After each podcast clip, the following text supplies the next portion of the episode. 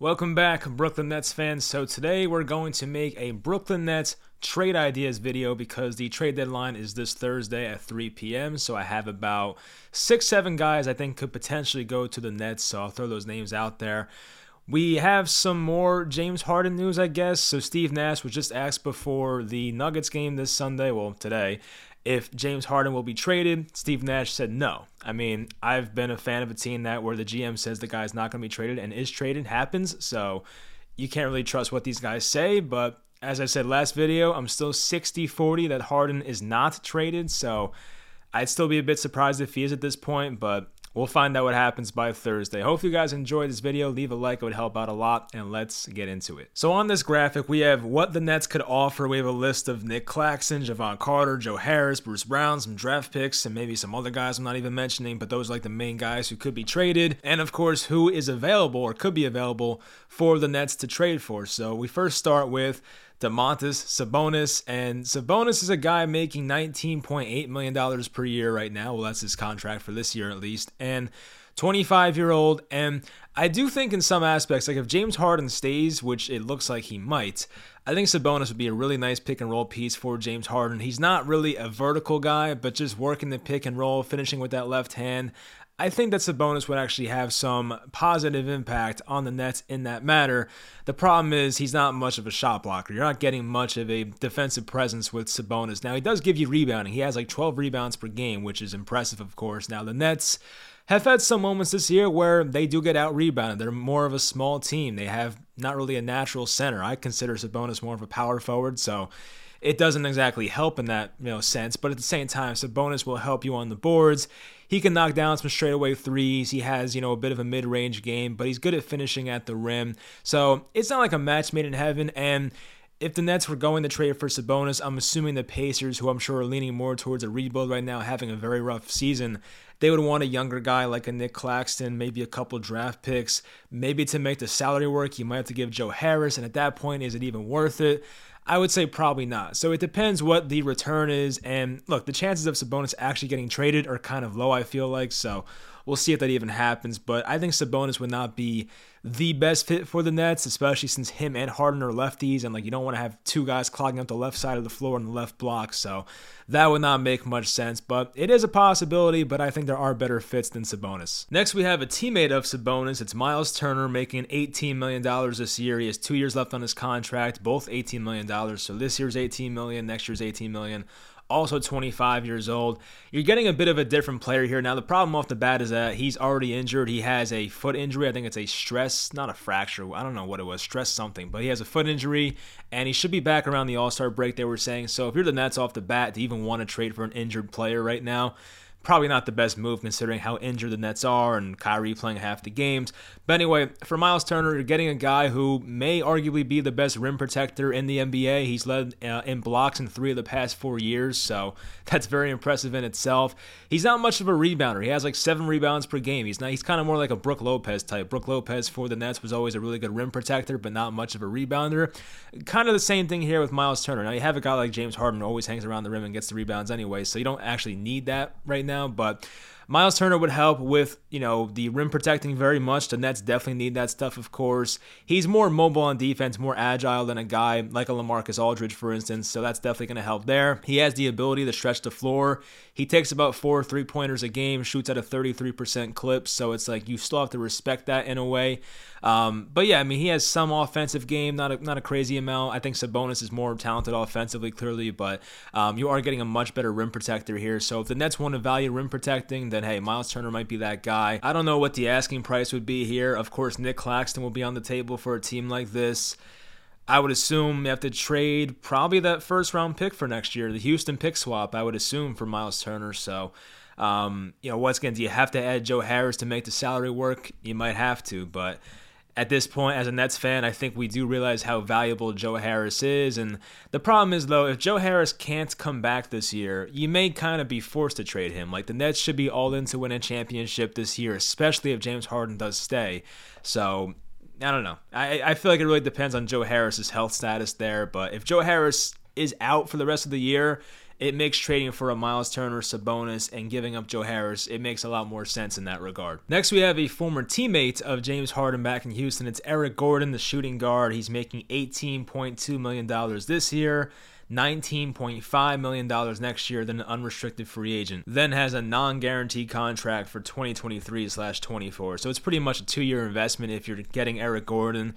The guy's had injuries in the past, I mean, especially in the middle of his career back in the Pelicans days, but he's been more durable lately, I guess, so, I mean, that's definitely a positive, and he's having a good year. He's shooting near fifty percent from the field, shooting forty-two percent from three on five point two attempts from three per game. That's very impressive, ten field goal attempts per game.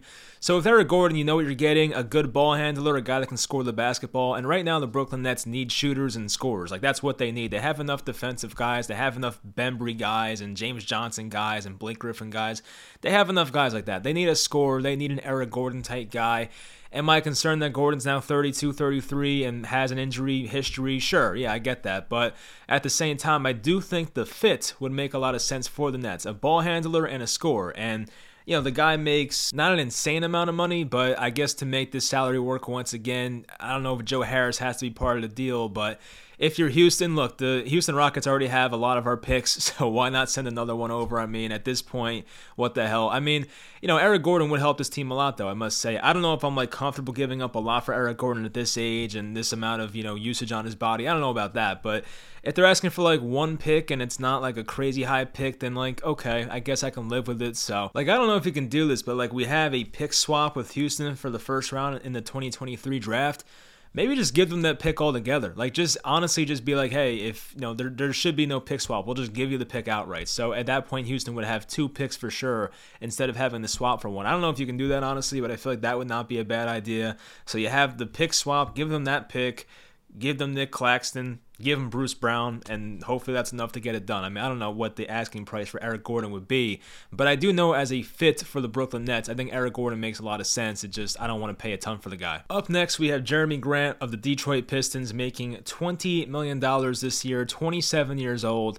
And this one would excite me a lot. Like, I think Jeremy Grant would be a nice fit for the Nets. He's not known as a scorer, but he can score. He's averaging nearly twenty points per game. He shoots forty-one percent from the field, thirty-four percent from three. So it's not like the most efficient guy. We get that, of course. But what Jeremy Grant can offer this Nets team is a wing presence that can play amazing defense. Like, he's lanky as hell. He's a great shot blocker for, you know, his position, his size, and he can stick with anybody. So Jeremy Grant, I mean, the Nets have been so bad defensively recently. So if you get a guy that can offer some offense like Grant does and offer the defense that he does, I think that would be a good fit, honestly. Now, do the Pistons want to trade him? I don't really know about that. I mean, you would think the Pistons are going to be in more of a rebuild the next couple years, and Grant's now being twenty-seven on a bigger contract. Is he a part of the future? I would probably say no to that. So if you're the Pistons, I think it makes sense to trade him for younger assets. Now, who would they ask for from the Nets? You're looking at Nick Claxton, probably Javon Carter, probably the twenty twenty-three uh, you know, first-round swap with Houston, and maybe that second-round swap in twenty twenty-three. I don't know how much it would take. I think Grant is more of a valuable asset Um, you know, than, than most guys on this list. I mean, no disrespect to the other guys, but I think Grant's looked at pretty highly amongst the N B A for how he runs the floor, how he plays defense. So, yeah, I don't know if it'd be like a crazy asking price, but I also think the Pistons would be content keeping him unless they got an offer that, like, that really blew them away. So that's a concerning part of it. So it's not as realistic, but I think Grant would fit the Nets pretty well. It would excite me very much. It's just, I don't think it will happen. Next, we have Terrence Ross of the Orlando Magic, who is thirty-one, making twelve point five million dollars this year, eleven point five million dollars next year. This would be more of a desperation move. It's not something I want to happen, and he has to be one of the most inconsistent players in the N B A. He was kind of like um, like Marcus Thornton. If you're uh, a Nets fan from back in the K G and Pierce days, the Nets acquired Marcus Thornton, and he was one of those guys that can heat up uh, in a hurry, but also is like when when he shot ineffectively, he was not a useful player at all. He, he hurt the team a lot more than he helped the team. And Terrence Ross does nothing for you defensively, but as I said, the Nets have been so bad with scoring this year at certain points, especially with Kevin Durant out. It's like, do you make this move to temporarily help the team until Durant comes back? I mean, the Nets are in such a slide right now as a team, having lost seven, going to be eight probably in a row. Um, at what point do you just say, like, hey, we need scorers, and maybe sending a second-round pick to the Magic for Terrence Ross, or maybe even giving them, like, a Bruce Brown or something and Javon Carter. Hopefully that's enough to get a guy like Terrence Ross. So I don't think I don't know how much it would help the team, but the Nets are just in such a need of a guy that can just come off the bench and put the ball in the basket. I mean, Cam Thomas does it, but he's nineteen, twenty years old, so it's like, you know, that's just one guy.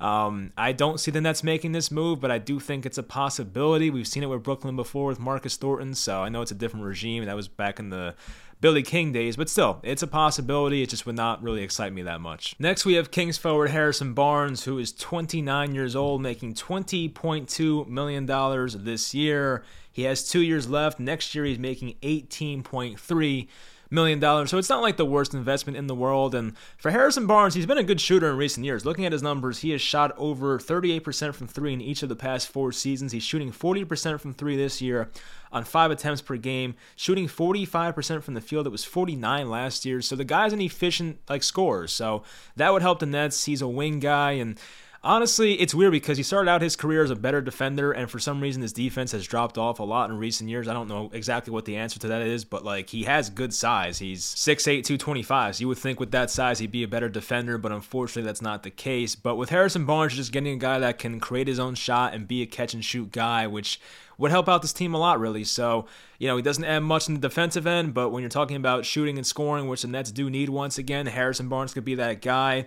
If you are the Kings, you're probably looking for more future assets, so you're looking at giving up that first-round pick that was, you know, the Houston pick swap, which is probably the Nets' own pick, of course, because in all likelihood, the Brooklyn Nets will have a lower pick than the uh, Houston Rockets this year. So you have that, and then maybe offer Nick Claxton the, the young assets, so maybe give him Bruce Brown, too.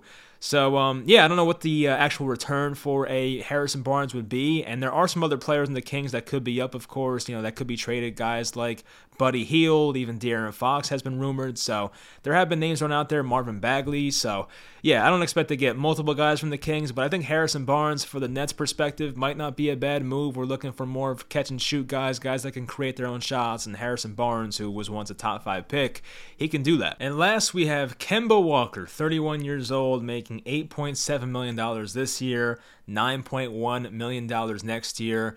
Now, how realistic is this? I don't know, because would the Knicks potentially help the Nets try to make a finals run? I don't know about that. I find it hard to believe, but you never know. If the Nets give them Nick Claxton plus a pick for Kemba Walker, you're looking at like, okay, like that probably is worth it in their case. But I think Kemba Walker, I mean, do the Nets lose that trade, by the way? They might, because Nick Claxton, I think, has a much better future than Kemba Walker at this point. But the Nets, as I said, should be all in to win right now, next year, the year after, like uh, under Kevin Durant's contract, at least, the Nets should be all in to win with this roster. And I think that Nick Claxton's up for free agency next year or this upcoming offseason. So the Nets will have to pay him anyway. So at this point, I think Kemba Walker as insurance for Kyrie Irving especially would be a fine move. He can still create his own shot. He still shoots the ball pretty well. So I just feel like for home games where you can't have Kyrie Irving, especially in the playoffs, if the mandate doesn't change or something else doesn't change, you're looking at Kemba Walker as really good insurance for Kyrie Irving. They're not near the same player at this point, of course, but Kemba Walker is not a ridiculously far drop-off from, you know, Kyrie to, like, let's say Mike James from last year. You know what I mean? Like, we're getting, like, a decent backup uh, point guard here. So Kemba, for the last few years, has shot between thirty-five percent, thirty-eight percent from three. His field goal percentage is usually in like that forty to forty-two range. So, I mean, he's not going to kill you as a shooter. Like, he'll he'll be fine, honestly. So, if we can get that at the point guard position and the guy that can sometimes create for others, it's it's not the worst move in the world. I just don't think the Knicks would do that trade to help the Nets. You know what I mean? But at the same time, the Knicks may look at Nick Claxton and be like, that's an asset we want for the future. And maybe they do, in fact, do it. So, I have no idea. But I do think Kemba would be nice insurance for Kyrie Irving in case the mandate never changes. So that will do it for the video. I will make my next Nets video on Thursday night. That will be post-trade deadline, and we have a game that night as well against the Wizards, and hopefully that can be a win for us. We'll find out. There might be uh, the end to our losing streak, hopefully, at that point. But anyway, I'll talk to you guys then. Hope you guys enjoyed this video, and I will talk to you next time.